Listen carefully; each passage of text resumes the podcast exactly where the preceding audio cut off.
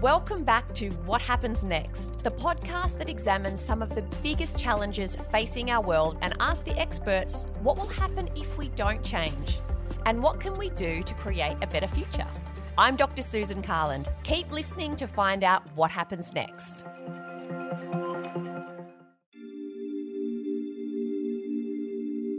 I think there's been a real shift lately on Instagram and social media in general away from buying trends to actually buying more consciously and more mindfully. I think it's it's still good for us to have those conversations and I just I'd rather approach it in a more fun and lighthearted way, I think. Although the most sustainable garment is in your wardrobe already, you know, fall in love with it again, revalue it, revalue the resources and the time and the energy that's gone into it.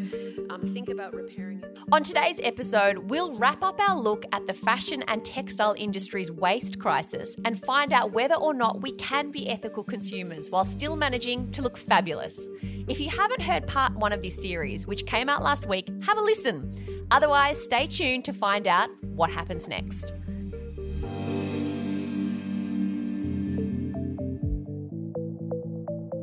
During the COVID pandemic's many, many lockdowns, a lot of us picked up new hobbies. Your Instagram feed was probably full of your friends' adventures in baking, gardening, and fitness.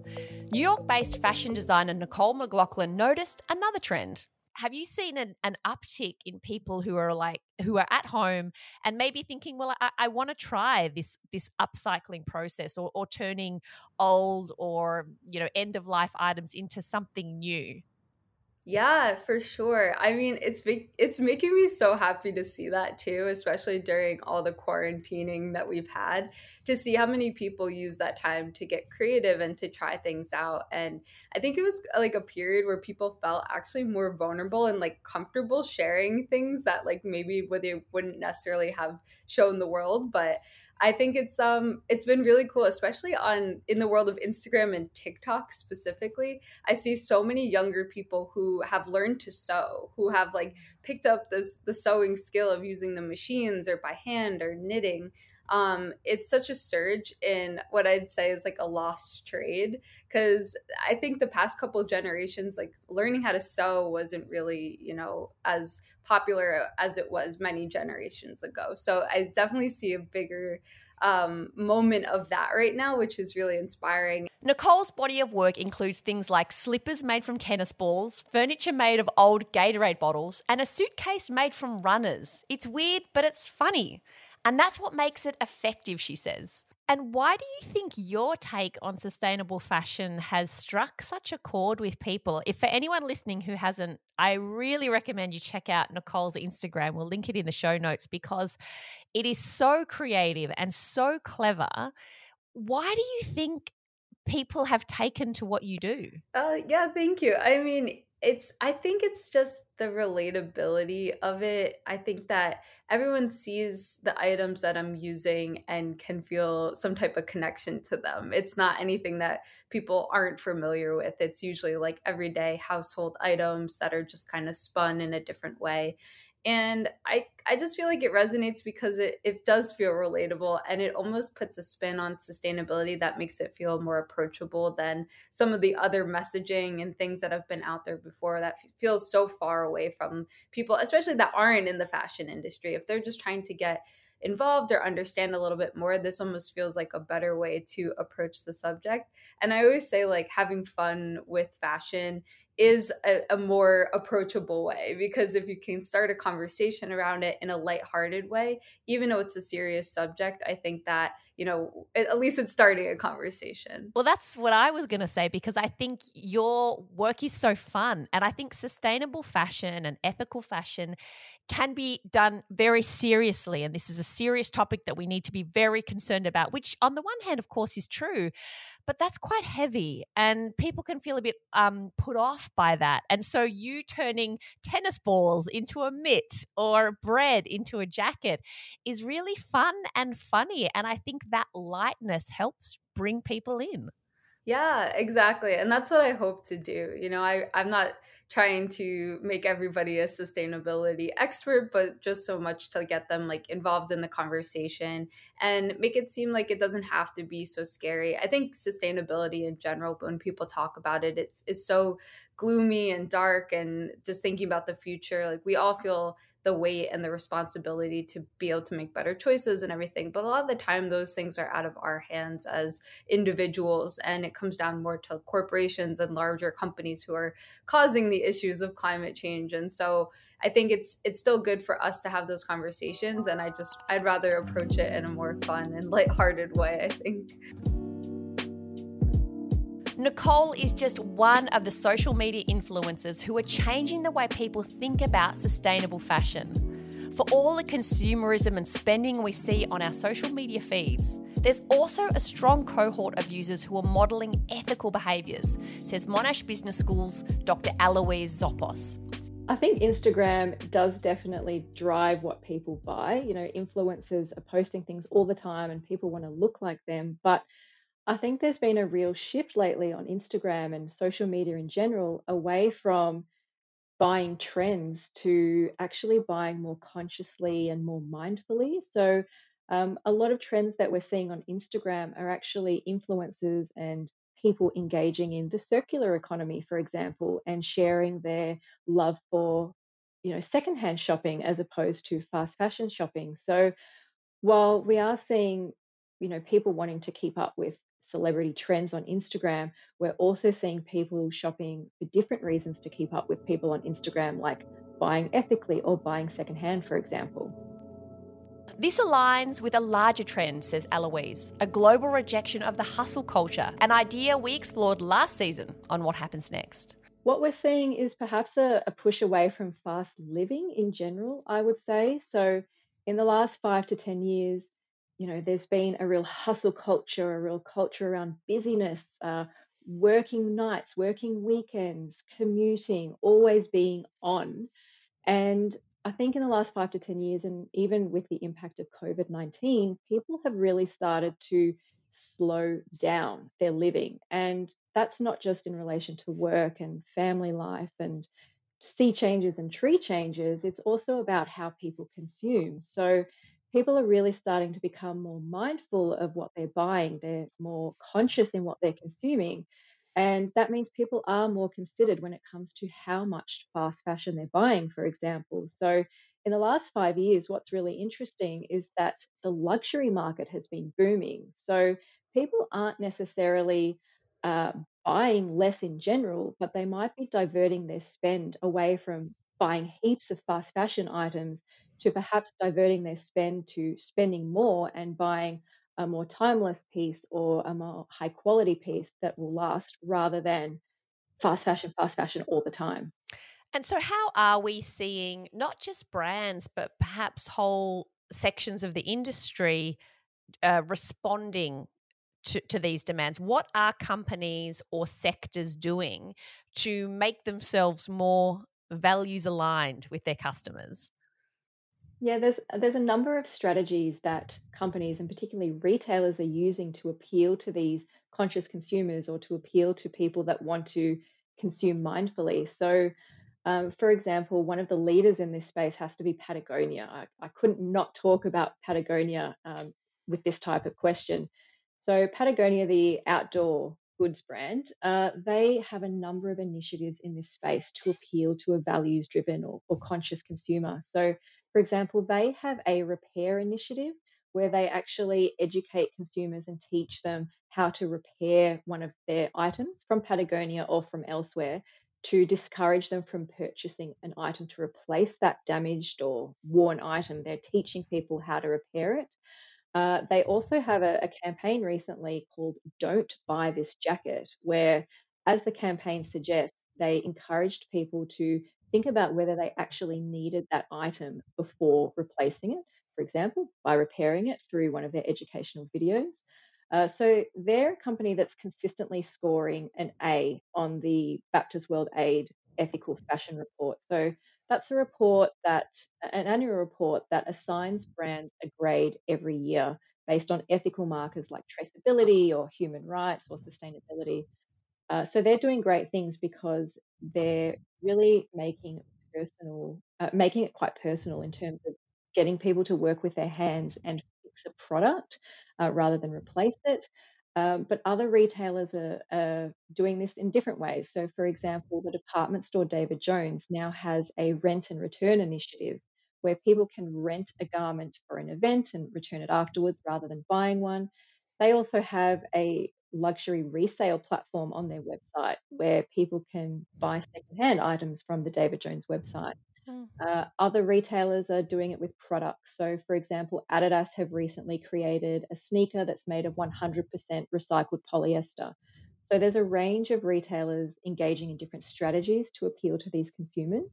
And what's really interesting is that if you think of a retailer, a fast fashion retailer like H&M, you'd think that they probably wouldn't be appealing to these consumers that are trying to engage and consume mindfully and consciously. But what's what the fast fashion retailers are trying to do is appeal to these consumers with strategies built into their products, strategies built into their supply chain. So H&M, for example, use renewable energy in part of their supply chain. They have recycling initiatives, and they actually also score an A in the ethical fashion report, which kind of seems odd that a fast fashion retailer can do well in a report like that. But fast fashion retailers often have the size and scale to invest in these initiatives. So they're also trying to appeal to these consumers in new ways as well. Of course, not every company makes repairing perfectly good products as easy as the Patagonias of the world. Here's Julie Bolton from the Monash University Sustainable Development Institute. Julie, one of the struggles that I have, and this isn't with slow fashion, but it's with, uh, I suppose, trying to reuse anything at all at the moment. I have two examples recently that have just really frustrated me. One is uh, I have some Pyrex containers, the lids disintegrated, and I thought, I'm not going to chuck out Pyrex containers and buy new ones. I'm just going to get some new lids. They were really difficult to find, and when I found them online, just getting the lids was more expensive than buying new ones. And the exercise bike we have at home broke, and the belt broke, and I thought, we're not going to get a new one. We're going to get it repaired. And getting it repaired is a million times more expensive than just buying a new one. So it feels like we're in this frustrating middle point where there are people who do want to do the right thing and recognize just throwing things out is a, f- a stupid waste of time and resources and all these terrible things but it's like the industry has not yet come to the party where it is cheaper to buy new and throw away than to repair or fix. What can we do about that, Julie? I have a very similar frustration to you. I've I've struggled with a lot of things, and I wish. Um, I think, well, gosh, I wish I had like some little handy person, handy fairy, any little handy fairy running around my house who can come in and tighten the screw and fix a few things. Um, yeah, look, I think a whole range of things can be done. Have you? I, I hope um, you guys have come across the concept of repair cafes, um, which I think are genius. I love repair cafes, and repair cafes also come with people who know how to sew. So um, it's a concept that was started. I'm pretty sure it was started in the Netherlands, and it's spread to Australia, and it's a number of local groups um, who come together up here in Canberra. It's on a Saturday morning. You can book in ahead and say, I'm bringing my exercise bike can someone repair it? Does someone know how to repair it? And there'll be people there tinkering away who'll be able to repair things, which is awesome. And it absolutely needs to happen. And I think more and more people are saying there's value in this product. It's silly to throw it out. Look at all of those things that are attached to it. So I want to get it repaired. If we look at clothing, like then it's simple repairing things that can happen with clothing. It's, you know, learning how to put the button back on, fix, you know, just because there's a rip in the t-shirt, it doesn't mean it has to be thrown out. It could be fixed or it could be mended or it could be made a feature. You could, your jeans that have got too many rips in them and it's no longer trendy to have rips, we'll turn them into shorts. Like it's, and I think this is so exciting about fashion too. Like I think we're at this moment in time where people are um, really embracing this imagination concept and creativity concept, which for me is what fashion essentially is all about creativity and fashion and expressing yourself, going to the secondhand stores and finding an outfit that you can make into your own by adding a patch on or taking a patch off or doing whatever it is. I think all of that is super exciting and I'm super pumped to see this movement really taking off. Um, but then at the beginning stage, I think there's a lot of work that is being done in, in the industry where people are designing for longevity. So actually designing a t-shirt or a jumper or a jacket that is designed to last and then offering repair services and repair kits so you can buy you can buy clothes now without actually on sell you or as part of the buying the product they'll sell you a little repair kit or you can download instructions on how to repair Patagonia um, over the summer in the States We'll go to all of the major camping grounds with a little van and offer a repair service for people with their jackets free of charge. Don't throw your jacket out, come to us, we'll repair it and it can keep going for another 20 years. And that that's ace, right? That's what we want to have happen because the more we can use what we already have, um, the less we're putting into you know our landfills the less we're getting rid of just because we want to get rid of it because it's not quite right the better our world will be Julie and her colleague at MSDI, Alicia McCallion, emphasised that it's not enough to think about the landfill at the end of the garment's life cycle. Changes need to be made at every step of the process. One thing we've been really conscious about talking about is that waste is it's the end right? If we want to get rid of waste we actually need to start back at the beginning and we need to look at how we're designing the products and we need to focus on again that entire chain. So how we design how we how much we manufacture where it's come from how we're wearing it how we're using it how it gets to second use and reuse um, and then then ultimately what happens when we waste because you know at the moment and then what happens with the waste also in terms of recycling like are there actual you know are there systems in place are there places in australia that exist where we can actually take the textile break it back down again into its fiber parts and then turn it into a new textile? And there's not enough of that happening. It's starting to happen and it's awesome and we need that to happen more and more. So we can deal with the waste and it's not just waste. It actually becomes back into that circle and that's I guess it's a really complicated answer of saying focusing on a circular economy, focusing on textiles becoming a circular product where there is no waste. So there is no way. We have to get that into our mindset that there should no longer be any waste. What can an individual do, Alicia? If you love fashion, you want to keep looking trendy, what do you do? Yeah, it's a great question. Um, it's a great question for ourselves to reflect on. And I think you always want to just start from where you are. So you know the there's a phrase that like the most sustainable garment is the one that's already in your wardrobe. You know you already have it it's already made the resources have been invested um, so cherish it and value it. Although the most sustainable garment is in your wardrobe already you know fall in love with it again revalue it revalue the resources and the time and the energy that's gone into it. Um, think about repairing it before you discard it. Um, and also just you know when you're evaluating your textiles, think about your food intake, think about the other things that you're conscious of. If you're trying to reduce your greenhouse gas emissions, then you can think about that as far as your your clothing as well as your food. So for example, I always say, um, or recently coined the idea that you know you don't take a bite out of an apple and then just toss the apple in a pile. That's just not acceptable, right? We we understand that fundamentally as waste. And so why would we wear one outfit or, or an outfit one time and then just toss it and be tired of it?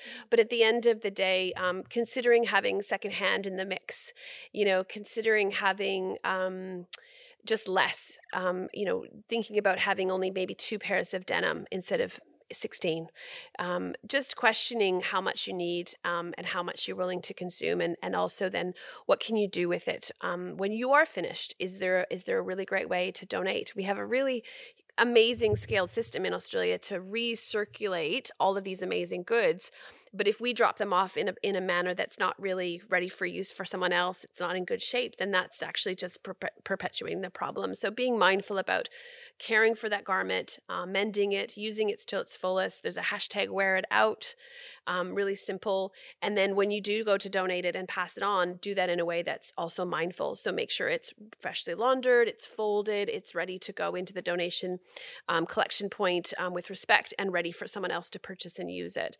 So I think think individuals can just start from where they are and take a few steps to be more conscious about their choices and the impacts of them. Um, and and I think a way to do that is just is just be kind to yourself and take a few steps. Nicole thinks we can all be a little kinder to the brands that are taking their own small steps too. there's a lot of things that happen behind the scenes that we don't know about. And a lot of the time, brands don't always advertise all the things they're doing from a sustainability standpoint. And it's a bummer because I think people would want to see that. But as soon as they say, like, oh, you know, we're pushing to be like getting all recycled packaging or something then they almost feel like they have to like really own up to that and so i almost feel like brands shy away from that. It's interesting when you say that it made me wonder in the same way as individual consumers we sort of tell each other, you know, you don't have to be perfect. Just make this one change. You know, start checking the labels, buy secondhand more, reuse, etc., and you know, work your way up to being eh, to being a more ethical consumer. I wonder if perhaps we need to extend the same grace to brands as well and say, okay, it's great that you've got recyclable packaging. We're not going to then be like, but what about this and what about that? Start with that and then improve on that and keep stepping towards it. I wonder if our um, adamance that everyone needs to be perfect immediately and all the time might actually stop people from trying at all. Yeah, I totally agree. And that's something I definitely talk a lot about um, with my friends and and consumers in general just because like people always put so much pressure on these really large companies that have been doing something a certain way for a really long time. Like some companies are 50 years old and it's like for them to go and completely change their business practices. I mean i think it's it's important if they haven't started doing it it's like where what are you doing at this point? Um but i'd say we have to be able to kind of like give them a little bit of space give them a little bit of breathing room and show us like what you're doing. Like really show us like your pathway forward be transparent in that way. And when there is something that we like from a brand that's actually working on sustainable stuff tell them that you like it you know really like understand that they're doing their best and um, see see how it goes before you judge them i'd say Longtime fashion journalist and editor Janice Breen Burns is hopeful about the future. We imbue fashion with so many values that it doesn't have. It can't raise us, give us that buzz, and raise us um, uh, uh, beyond our own reality. It can't. Um, it can't make us cooler. It can't make us prettier. It can't. It can't do all that. Um, but it can um, uh, it can make us feel really, really good about ourselves if we're careful about what we buy. It can make us look the best we could possibly look and make the best possible impression. And if we buy less of us, less, less of it, we'll be plugged into this whole question in in the world at the moment, um, what are you doing um, as a responsible citizen? What are you doing as a responsible consumer to preserve our environment, to, to make a better world? So, and that's the future of fashion.